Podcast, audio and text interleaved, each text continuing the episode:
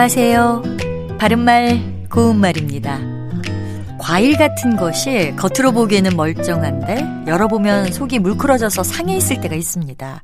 홍시를 예로 들어보면 홍시가 골아서 먹을 수가 없다. 이렇게 말할 수 있겠죠. 자, 그렇다면 여기서 골아서라는 부분을 글자로는 어떻게 쓰는 것이 맞을까요?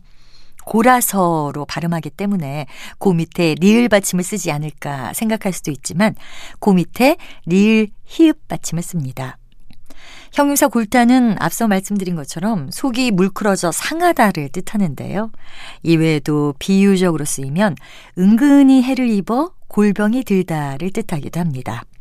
그는 오랜 객지 생활로 몸이 많이 골았다. 이렇게 말할 수 있겠지요.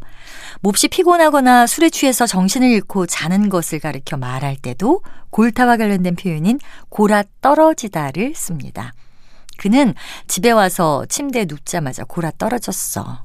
또는 술에 골아 떨어졌다. 이렇게 말입니다. 여기서 골아 떨어지다는 한 단어니까요. 모두 붙여서 씁니다. 또 표기 형태가 같은 것으로 동사도 있습니다.